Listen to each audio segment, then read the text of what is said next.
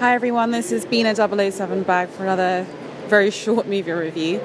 Today of the tragically gorgeous, visually beautiful movie A Monster Calls by the Spanish director J.A. Bayona. It's very much a film in the template of Guillermo del Toro, films like Pan's Labyrinth, which seem to be about fantasy and myth, but are really about coping with the trauma and shock that young children have to deal with. And it stars a small boy, played by Lewis McDougall, playing a kid called Connor O'Malley. And as we discover through the film's early stages, his mother, played by Felicity Jones, shortly to be seen in Rogue One, is dying of cancer. And he's a wonderful kid. He's very creative, just like his mother. He draws. And there's a real joy, actually, about the visceral experience of drawing and creation in this film. The sound that you make when you sharpen a pencil, or the sound of graphite on textured paper. At any rate, they are wonderful. They have a close relationship, but he is suffering through her death, and he's very reluctant to move in with his rather spiky, cold grandmother, played by Sigourney Weaver, with a pitch-perfect English accent. And then there's also his estranged father, who comes to visit him from Los Angeles, played by Toby Kebbell. And, you know, he's not a bad guy, it's just his life's different now. And so this poor kid is, you know, struggling to come to terms with his mother's death, and then trying to figure out whether he's going to live with his grandma or his dad. Do either of them really want him? How does that work? And at school, actually at the start of this film, it reminded me a little bit of Neverending Story, where Bastian Balthazar Bucks is a creative, imaginative kid who's on his own, his mum's absent, and he's been bullied by kids at school. And so the monster of the title is this wonderful yew tree in a cemetery, a spooky cemetery that the kid can see from his bedroom window, who comes to life and comes to speak to him at 12:07, 7 minutes past midnight. And he promises him early on in the story that he's going to tell him 3 stories, and then the 4th one is the one that Connor must tell him, and it's the story of his nightmare, it's his truth. So you can already tell from that this is a movie that's going to deal with fable and mythology as a way to confront painful things that are happening in your real life. And that's how the story unfolds. So you have 2 stories, really. You've got the framing device, which is the story of this kid dealing with grief, and it's incredibly moving. I defy anyone not to cry in its final scenes. But you also have these wonderful stories that are told by the monster that take you into this animated world, visually so kinetic, beautiful, as if it's watercolors coming to life with light, and very sparingly used CGI, actually, apart from the monster himself, who's Liam Neeson voices him, and he's like a massive, kindly, more sinewy version of Groot. But the visual animation is amazing, and I really want to see this film again, because I'm sure there's so much detail and beauty that I've missed. As the movie begins, the first story that's told, it's very distinct. You know, the wonderful fairy tale world is very different from the grim world of the cancer and the reality. But as the story develops, the two narratives intertwine as Connor starts using this monster to express his real feelings in the real world that he's facing. And it's just beautiful. It's beautiful when you start to realize the layers that are going on in the story, and get more depth on the mother and her relationship with her father. And I can't speak highly enough of this film.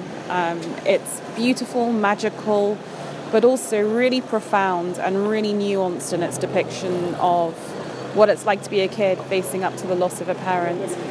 So it is tough to watch, and it's a tough movie, I think, to take older kids to, but in all honesty, I think it would do lots of them a lot of good to understand how you talk about emotions and how you deal with them.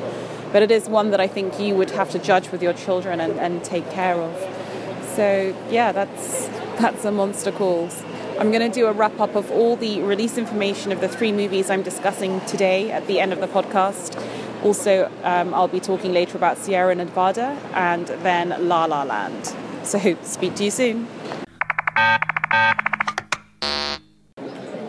Hey, this has been a 007 back for another quick update. I've just seen the amazing Romanian art house movie Sieranevada, which is by the director Cristi Puiu, who did The Death of Mr. Lazarescu, which I guess is one of the most iconic, amazing Romanian films to have come out of that country in the last couple of decades. I guess when I say 3-hour art house Romanian film, you're probably thinking one to avoid, but actually this is like a deeply, deeply hilarious film. It basically takes place almost entirely within one cramped apartment in modern-day Romania. You have an extended family gathering for the wake of a dead relative. And essentially what you just see build up over these 3 hours are all the petty jealousies, arguments, infidelities. You've got the garrulous old auntie who still believes 100% in communism, just absolutely driving the young daughter-in-law crazy by telling her that the priest should just be driven out of town. You've got the young cousin who's using the dead man's internet connection to show all his relatives crazy conspiracy theories about 9/11 with absolute certainty, and the other relatives taking the piss out of him and like accusing him of knowing for sure who killed JFK. You've got the young goth emo daughter who shows up with some drugged out friend who then proceeds to pass out on the seat of the dead man. It's just like, for anyone who's grown up in a multi-generation extended family where there are always crazy personalities and people rubbing against each other the wrong way and then forgiving each other, because that's what family does, then this is the movie for you. It's also a film, like I said, that's really funny, but it's a black, mordant wit. But it is laugh-out-loud funny. I mean, there are brilliant, brilliant one-liners in it. But it's also a film that's making a point about all these rituals that we have, that we surround ourselves with, and whether they actually achieve what you want them to achieve. I think it's no coincidence that the only time our sort of key protagonist manages to genuinely grieve and emote and express how he feels about the death of his father is when he actually escapes the apartment building with his wife, because he has to go and rescue her because she's parked in the wrong parking space and now is kicking up fuss with the neighbours who've blocked her in. Anyway, so he has to go rescue her and they end up having this amazing emotional chat, which is, as all grief is, it's things that you miss about your dad, it's all the craziness, right? It's recriminations, it's anger, it's admitting that he was a flawed character. But that's the moment of emotional truth, but it doesn't happen when the priests are in the house doing their ceremonies and when all the actual sort of traditions are meant to be taking place. So there's deep human truth all through this film. It doesn't feel like a 3-hour film. It goes much more quickly than that, because there are so many delicious personalities to get to know, and there are so many brilliant one-liners and minutely observed details. And for sure, I didn't grow up in communist Romania, so a lot of the kind of multi-generational political conflict doesn't make sense to me, but it was fascinating to observe nonetheless. But like I said, if you've ever experienced one of those crazy, bonkers family get-togethers, maybe at Christmas, then this is absolutely the film for you. I think it's really testament to all the actors involved that they managed to stay naturalistic in what must have been logistically, if you think about it, quite a technically challenging shoot. And also kudos to the director of photography, who again manages to capture all of this without impeding on them. In a sense, you could call this a bit of a Waiting for Godot movie. There is all this ridiculous amounts of food being prepared, unprepared, taken out, served, taken away by the women of the film that's never quite eaten. And so it's a 3-hour movie where you're waiting to be served, effectively. But I strongly encourage you to check it out. It really is a fantastic film. Don't be put off by the fact that it's Romanian. Don't be put off by the fact that it's 3 hours long. It is one of the funniest films I've seen all year.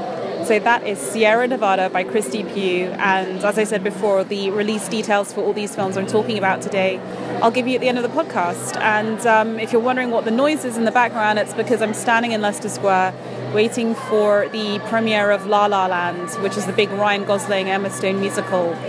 So the whole square's full with music, and I'll let you know what that's like afterwards.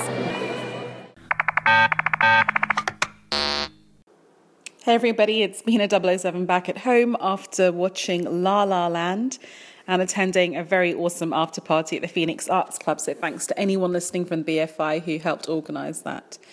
Sadly, I don't know what happened with La La Land. Last year I watched Damien Chazelle, the director's movie Whiplash, and it was by far the best movie I saw last year. It was kinetic, it was taut, it was provocative, visually and orally audacious. It was just pushing the genre of the thriller into an area that I'd never seen before, and it was just fantastic. Well, I heard he was directing this sort of homage to the great Hollywood sort of romances and musicals.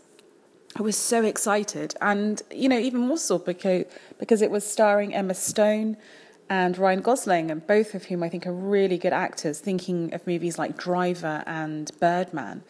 So this was a movie I was keyed up for. I love classic musicals. I love romances like Casablanca, and I love jazz. So, you know, Damien Chazelle is my director, right? And everyone said this was the movie to see. It was the hot ticket coming into the festival, huge plaudits at Toronto, and even festival director Claire Stewart, when she introduced it to the audience, was like, you know, you have got the hot ticket at this festival. But as the lights went down and the movie started, I thought, oh my goodness. There was this big opening song and dance number. I thought it was just very mediocre as show tunes go.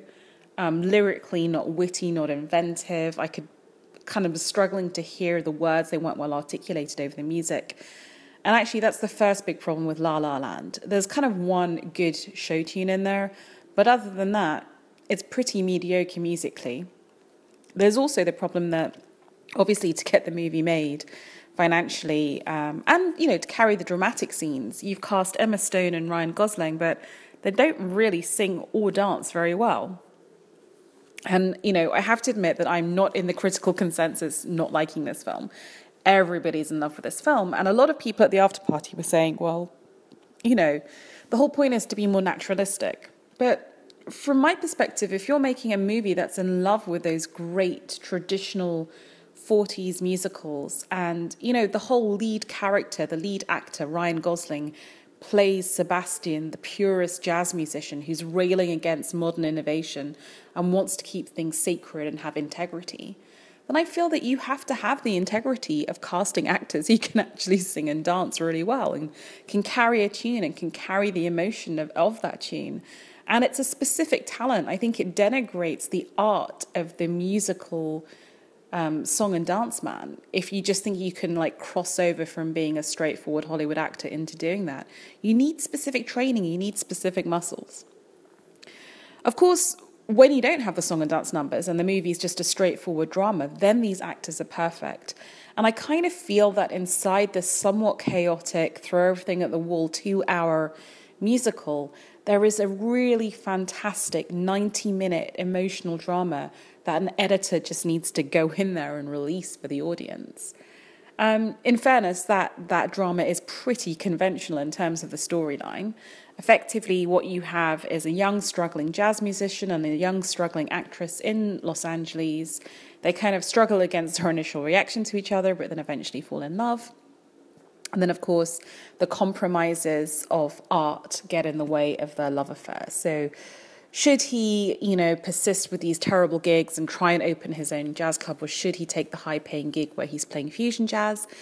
And for her, does she have the courage to back herself and write a one-woman play and make that big break in Hollywood? So this is the kind of stuff, this kind of compromise to art that we saw kind of in Whiplash. You know, how far are you willing to go for your art? But it's a theme that we've seen in movies like The Red Shoes. And, you know, it's a very familiar Hollywood trope, as is the love story, as is the concept that you're going to have two star-crossed lovers who somehow, you know, love just isn't enough to see them through. But they'll always love each other. There'll always be that air of regret or what might have been. So, I mean, that's a theme we've seen in movies like Casablanca, great movies like The Way We Were. But even more recently in Woody Allen's Cafe Society, that's a little bit the story there. So I feel that there's a great emotional drama at the heart of this movie because the actors are very good. And there's a pivotal scene at the heart of this movie where the jazz musician comes home early from tour, surprises his girlfriend with a supper, but you see the relationship kind of dissolve as they have this dinner. And that's superb. But let us not kid ourselves that the narrative here, that the themes are anything new. And if you strip away, if you brush away the clutter, and it did feel to me like clutter of these sporadic musical numbers, then actually that's all you have is a pretty conventional relationship drama. The musical numbers for me, I don't know. Like I said, I don't think the show is particularly original. There's only so much you can do with jazz variations on one good tune, to be honest. I didn't think the singing and dancing was good enough to carry it. And it just didn't feel respectful. And there were scenes where It just feels like a collage of scenes that he thought looked visually good and might work. So yes, let's have the lovers go to the Griffith Observatory, like in Rebel Without a Cause, and then let's have them dance on the clouds and in the stars. But I'm just not sure it all hung together. And particularly in the final kind of 10 to 15 minutes of this film where he's giving us an alternate reading of this love story. And he kind of takes the lovers through into different kinds of montages and sets of abstract sort of Hollywood musicals. And I was just like, but why? What does this advance narratively? What does this advance emotionally? Or are you just doing it because you can do it? And I'm afraid to say, Damien Chazelle, having produced such a taut, brilliant film in Whiplash, it just felt like he'd been, on the back of that success, let out into the candy store and had just been like greedily putting his hands in lots of different jars and like getting sick on too much candy. And I just wanted to go back to that tautness and that discipline. I really did. The best scenes in this film remain those where he's just filming great jazz musicians play jazz, which is what Whiplash was. They remain just the scenes where you have two people acting on stage. I don't know. I just don't get the hype around La La Land. I think it's a failed project. I really do. I think it's misconceived, ill-conceived, miscast, ill-cast, and just does not work as a film. So in the words of the philosopher, political activist, and, you know, sartorial hero Flavor Flav, don't believe the hype. Just don't believe the hype. But like I said, full disclosure, I know I'm in the critical consensus here, so I'm sure you're going to check out La La Land. If you see it and you love it, please drop me a line and tell me why, because I'm just not feeling it. Other than that, that's Bina 007 signing out for the evening, and I'll give you the release information for the three films after the outro beep. Have a great time at the cinema, whatever you choose to watch. Okay, A Monster Calls has a running time of 108 minutes and is rated R apparently in the United States, which I really can't believe. This is a movie we should be watching with our young adults to explain to them what grief is. At any rate, that's what it is. The movie played the Toronto Film Festival in London 2016 and was released earlier this month in Spain. It opens on October 14th in Brazil, Israel, Cambodia and Turkey. On October 20th in Argentina, the Czech Republic, Croatia, Portugal, Singapore, Slovakia and Romania. On October 27th in Denmark, Hungary, Kazakhstan, Russia and Bulgaria. On November 3rd in Greece, the Netherlands and Austria. November 23rd in France and Estonia. On November 2nd in Poland. On November 23rd in the United States. On January the 6th, 2017 in the UK and Ireland. And on January the 12th in Germany. Moving on to Sieranevada, fantastic film. It does, I have to say and admit, have a running time of a whopping 173 minutes, but it does fly by. The movie played the Cannes Film Festival this year, Toronto and London. It was released earlier this year in France and Romania and opens in Poland on June 2nd. Doesn't yet have a US or UK release date that I can see, but I'm sure it will get distribution, so keep an eye out in your local art house cinema. And then finally on to La La Land, which only has a runtime comparatively short of 130 minutes compared to Sieranevada. It's rated PG-13, but my God, I was looking at my watch pretty much from the opening minute of that film. So La La Land played Venice, London and Toronto 2016. It's going to be released in Belgium on November 30th, Singapore on December 1st, Sweden and the USA on December 2nd, Germany, Croatia, Canada, Estonia on December 16th. In Argentina and the Netherlands on December 22nd, in Poland on January the 6th, and in the UK on January 13th, 2017, Chile on January the 19th. So, of course, go check it out. Let me know what you think. In the meantime, thanks for listening. And tomorrow I'll be back with reviews of The Handmaiden, Trolls, Tony Erdmann and Elle. So a packed day at the festival. Thanks for listening.